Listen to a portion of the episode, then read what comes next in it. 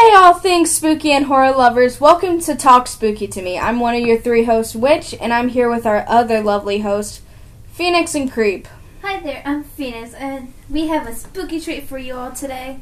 And I'm Creep, and yeah, we do.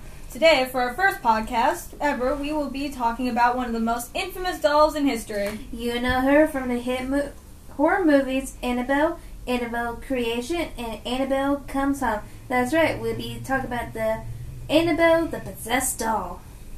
Ooh. Wow. Spooky. Drop kick the baby. yeah, we got it. I had like two of them in my closet. Like two ripped Dude. off. If a Raggedy Ann Dan tried, doll tried to attack me, I'm gonna kick it across the room. Our story begins approximately 51 years ago.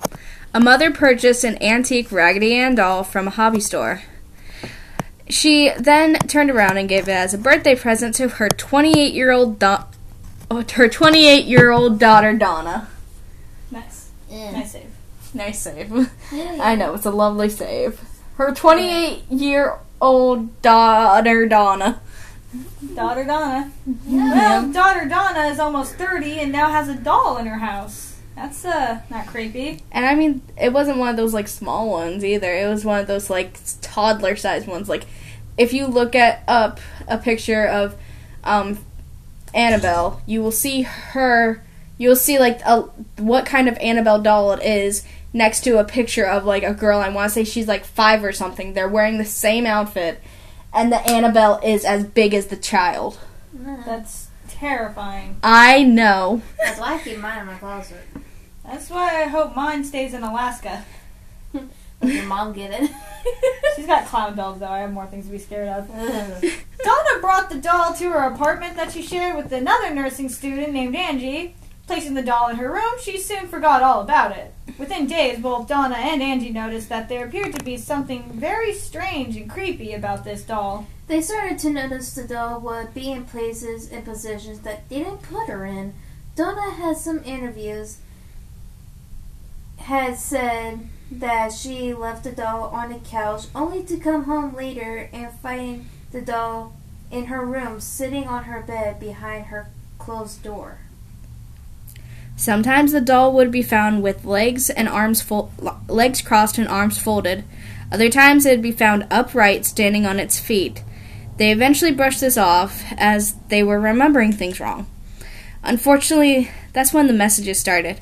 How do Yet- you re- wait, how do you see a doll uh, that's full of stuffing standing on its feet and say, "Oh, I must have did that earlier"? How is it doing that? See, Unless that- sleepwalks or something. See, that's the thing actually. Um those dolls back then, like they had I think they had like beans in their feet, like and th- so that way they could be weight distributed. Because I mean, these things could take out the children that they were meant for. But I don't I think mean- the whole thing could stand up. No, I think like what it what it could have been is like you know the balling of the feet mm-hmm. was like so stuffed that it could perf- that it could like hold it up. A little bit. Maybe little I don't know. A little bit. That- that's spine. what- if you said it was the size of the It's got a toilet, fluffy then maybe. spine. Like Yeah, I don't know. That's like one of Unless the it had a things. stand, but I don't think it had. a No, stand. it didn't have a stand. Like that's one of the things that like always confused me whenever I did research or whenever I looked at this stuff. It's like it's standing upright. Um is it leaning against like standing upright or is it standing upright? What is your mechanics? it's standing upright on its own, though, kick it across the room. That's when you get a bunch of salt.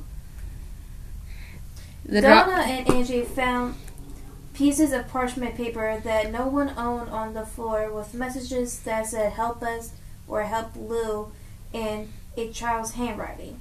The creepy part about the messages was not the wording or the way they were written. The creepy part is that the time Donna had never kept parchment paper in the house. So where did it come from? That's a question I have myself. Um do you manifest it? Do you pull it out of your bum? Like where did she get this paper? I know, like I, I get the. I get Oh, she didn't have that before, but like, Maybe it was in her stuffing. did the There's no doll like go shopping for parchment paper? Yeah, like it's like oh, you have lined paper and like copy paper. No, no, this won't do for spooky. No, what I need, I need a specific piece of paper. Parchment. Get gets into her little Malibu, Stacy. Do you You think she it probably with have BuzzFeed? parchment paper inside of her? Because no one really checked inside the thing, have they? But then why would you sew parchment paper inside of the doll? Maybe they ran out of love and they had to do improvise. You would It- use it- pieces of fabric. Yeah, you'd use pieces of fabric or newspaper. You wouldn't use Well, parchment. you, the person could be like drawing something and have paper to Maybe the doll was possessed and there's like a rune or something or like a sigil drawn on the doll to keep it from. I mean, you got a guy from the house next door. For Just all we ripped know. it, it just ripped She lived in an apartment building. Um, exactly. You can easily go to the next apartment. Yes, I, w- I would li- just love to see that. You know, Just Cut- a creepy doll You- just you see- no. climb up the side of the building. no, not even that. I'm seeing like this little old lady is living next door, and Raggedy and the Raggedy Ann comes to life, and like waddles out the front door. Somehow gets the door open, goes out. I'm sure she has a key because how else would she get in with the door locking? She knocks on the door, and the little old lady is like, you know, kind of blind, so she's just like, "Oh, are you the little girl that lives next door with those two girls?" Yes, that's me. I'm wondering if you have any parchment paper. Why the voice? It's the Why not? it's the witch. What do you think? it's like the old lady is like, "Oh, that's sweet, dear. Let me go get you some." And then just like, you know, she's walking away and then, you know, Annabelle is like drops the little act and the freaking demon is like, "Now I can finally." I love that it's specifically an old lady that has parchment paper though. I mean, wouldn't you? Yeah. okay, anyway, continuing our story. So, after the messages, Donna found drops of what appeared to be blood on the doll's hands and chest, and seemingly coming from inside the doll itself. The two girls decided to call a medium and how to say, find out what the hell's going on. oh, that's me. Not knowing where to turn, they contacted a medium and a seance was held. Donna was then introduct- in- introduced to the spirit of Annabelle Higgins. The medium related the God damn it. the medium related to the story of Annabelle to Donna and Angie that Annabelle was a young girl that resided in the property before the apartments were built. They were happy times. She was a young girl of only seven years old when her lifeless body was found in the field upon which the apartment complex now stands. The medium said that the two girls made Annabelle feel safe and loved. Annabelle just wanted to be around them because she trusted them. The medium explained. The two girls felt sorry and gave permission to live inside the doll. And now we talk about our friend Lou. Yay. He was both a friend of the girls and he was Angie's fiance. Ooh la la. Ooh la la, hoity toity. Hey. so, he claims to have a bad feeling about the doll from the very beginning and told Donna to, short and sweet, get rid of it. Of course, Donna didn't listen because she had a connection to this doll. Lou woke one night from a deep sleep and in panic. Once again, he had a reoccurring bad dream. Only this time, somehow, something seemed different.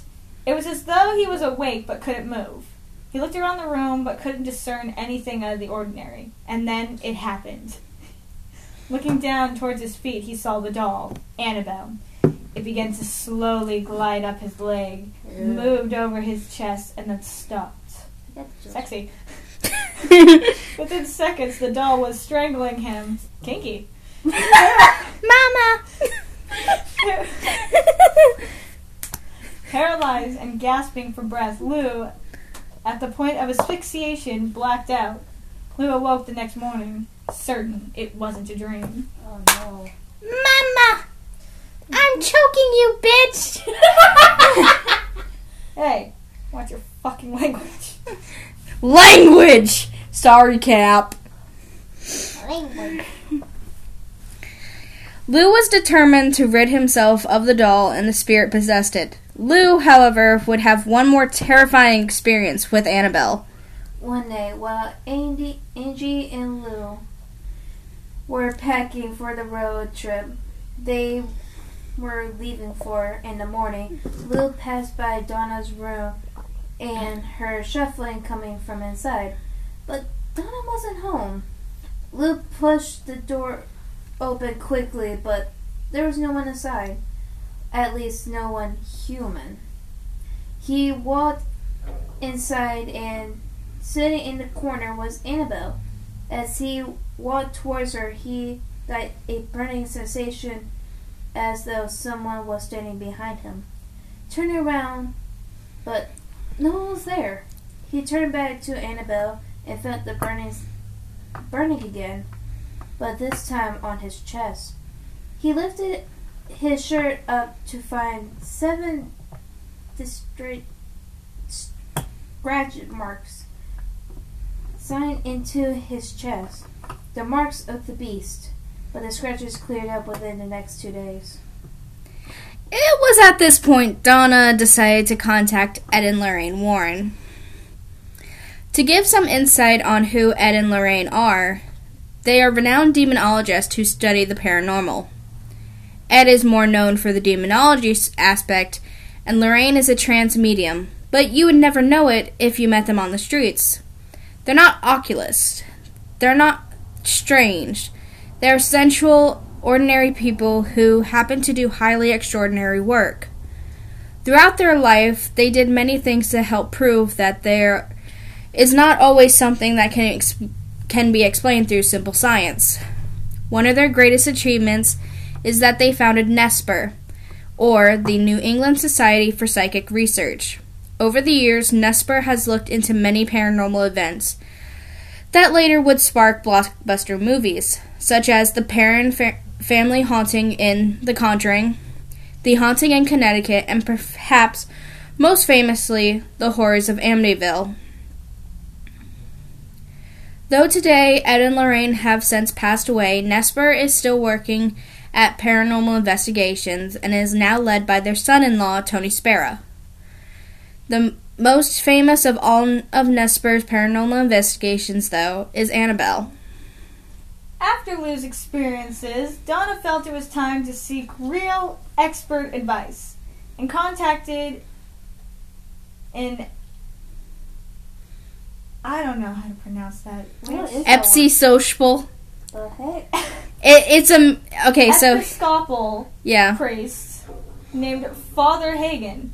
Father Hagen felt that it was a spiritual matter and felt he needed to contact a higher authority in the church, so he contacted Father. Cook. I wanted to say Coke. Cook, It's Cook. who immediately contacted. No, Cookie Warrens. would have been an I. It's Cook. I know, I was about to say cookies. No. Okay. Sorry. Father Cookie contacted the Warrens. Ed and Lorraine, Lorraine Warren immediately took interest in the case and contacted Donna concerning the doll. The Warrens, after speaking with Donna, Angie, and Lou, came to the immediate conclusion that the doll itself was not in fact possessed but manipulated by an inhuman presence. Spirits do not possess inanimate objects like houses or toys. They possess people. An inhuman spirit can attach itself to a place or object. And this is what occurred in Annabelle's case. The spirit manipulated the doll and created the illusion of it being alive in order to get re Recognition. recognition. Surely, the spirit was not looking to stay attached to the doll, it was looking to possess a human host. The spirit, or in case inhuman demonic spirit, was essentially in the infestation stage of the phenomenon. which begins by moving the doll around the apartment by means of teleportation to arouse the occupants' curiosity in hopes that they would give it recognition. Then, predictably, the mistake of bringing a medium into the apartment to communicate with it. The inhuman spirit, now able to communicate through the medium, preyed on the girl's emotional vulnerabilities by pretending to be a rather harmless, lost young girl, which, during the seance, was allowed permission from Donna to haunt the apartment. Insofar, the demon is a negative spirit. It then set about by causing negative phenomenon to occur. It's arousing the fear through weird movements of the doll. It brought about the materialization of disturbing handwritten notes, the symbolic drops of blood on the doll, and ultimately it even attacked Lou, leaving behind the symbolic mark of the beast. The next stage of the infestation phenomenon would have been complete human possession. Had these experiences lasted another two or three weeks, three more weeks, the spirit world would have complete. The spirit would have completely possessed, if not harmed or killed, one of all of the op- occupant, occupants in the house. At the conclusion of the investigation, the Warrens felt it appropriate to have a recitation of an exorcism blessing by Father Cook to cleanse the apartment. The Episcopal Blessing of the Home is a wordy, seven page document that is distinctly positive in nature. Rather than specifically expelling evil entities from the dwelling, the emphasis is instead directed towards filling the home with the power of the positive and of God. Ed Warren. At Donna's request, and as a further precaution against the phenomena ever occurring in the home again, the Warrens took the big Raggedy Ann doll along with them when they left. Frederick Cook, although uncomfortable with his role as an exorcist, agreed to perform the seven-page riot of exorcism, a doctrine he recited. Although Throughout. throughout the apartment, at which point the Warrens were confident the entity would no longer reside there, they agreed to take the rag doll back home with them. Upon leaving, Ed placed the doll in the back seat and agreed he would not take the interstate in the event the hu- inhuman spirit would reside with the doll. His, his suspicions were all correct. In no time, the Warrens felt themselves as, an, as the object of the vicious hatred. Then, at each dangerous curve, the car swerved and, star- and stalled with every corner, causing the power steering and brakes to fail. Repeatedly, the car verged on collision. Ed reached in the back seat into his black bag and took out a vial of holy water and doused the doll, making the sign of the cross over it. The disturbance stopped immediately, and the Warrens arrived safely home.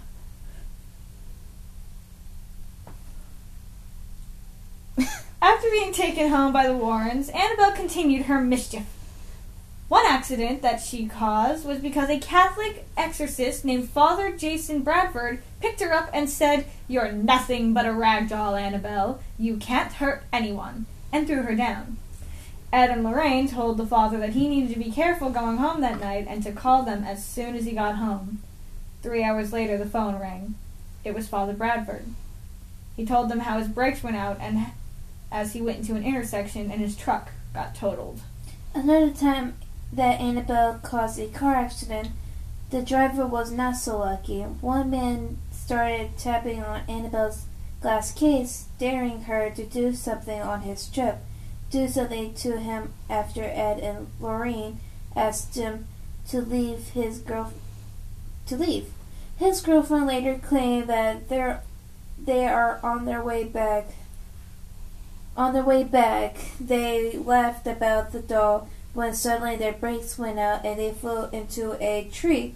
The man died instantly while the girl had many injuries and was hospitalized for a year. All in all, don't mess with dolls. Or if you're Not going true. to, make sure they don't have a fucking demon in them first. Run around with sta- sage in your house. Just don't set off any fire alarms, kids. Yeah, I knew that. And or if you live on college campus, you know, and you can't do that, um, uh, don't get any dolls. I guess that's the only thing I can say because those fire alarms will get you for anything. there, we got them for like for breeze. Yeah, spray air freshener and they set off the fire alarms Yeah. Just by accident. by accident. Acc- Rich, put the matches down. Put it down. We don't want to eat Annabelle. There's two left. I don't know where all the boxes of matches went. I think the dog ate them. I think so. Either the dog ate them or Zoe already. No, the dog ate them. Like she had a whole big thing, and then I had a whole big thing. Like I mean, we could go to Dollar Tree and pick you up uh, Another Big. big pack of matches. a big 100 pack or thousand pack, whatever it is. We're still recording. I know. So, um, what do you guys think of the story of the full story of Annabelle? Other than it's bullshit. What's bullshit about it? Demons. You don't believe in demons? I don't believe in God. Neither do I, but still. So you don't believe that other entities could kill us? I mean, the universe is trying to kill us at all times. Why would I add to that by putting in something supernatural? Because it's just a test to your theory that the mm-hmm. universe is trying to kill us. Because it's just a test to your theory that the universe is trying to kill us. That's fair.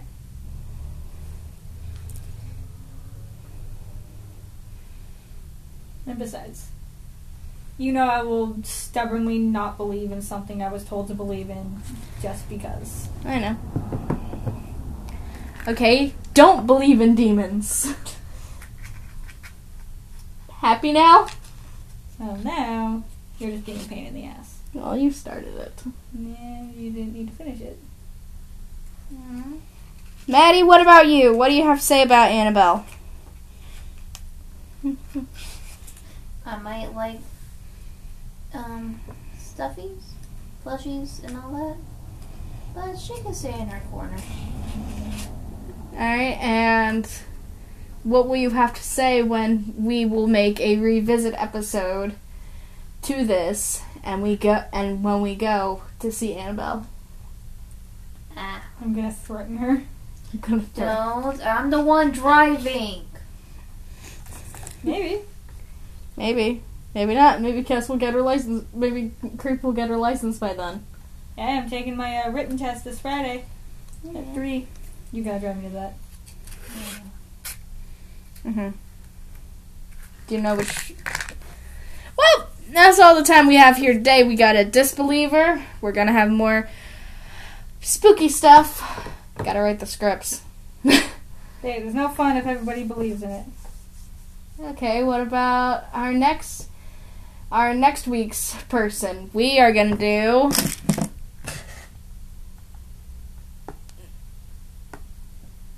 La Lorena. Mm. Or we're gonna do the Hashi Hachisaka Soma, or the slip Slipmouth Woman. Still haven't decided yet. I like the slit mouth woman. That was fun. Um, Really a lose lose situation with her though. unless you say so so and ru- and book. Or throw candy at her. Oh, you, I haven't heard the candy one. Well, I had a book about Yokai. we'll get it. We'll get into that later. Um, I don't know if I'm if the thing is gonna have a comment section or not. I don't know. But if you want to if it does, comment below who your favorite person is. if it does, comment below if who you think we should do next between La La Llorena, the weeping woman, um, the eight, Hachisaki Soma, the eight foot tall woman, or the slit mouth woman, which is I forget how to say her name. We'll come back to her name. I'll I'll learn it by then. So yeah, um, y'all want to say goodbye? Bye. Get fucked. Language. Bye. Goodbye.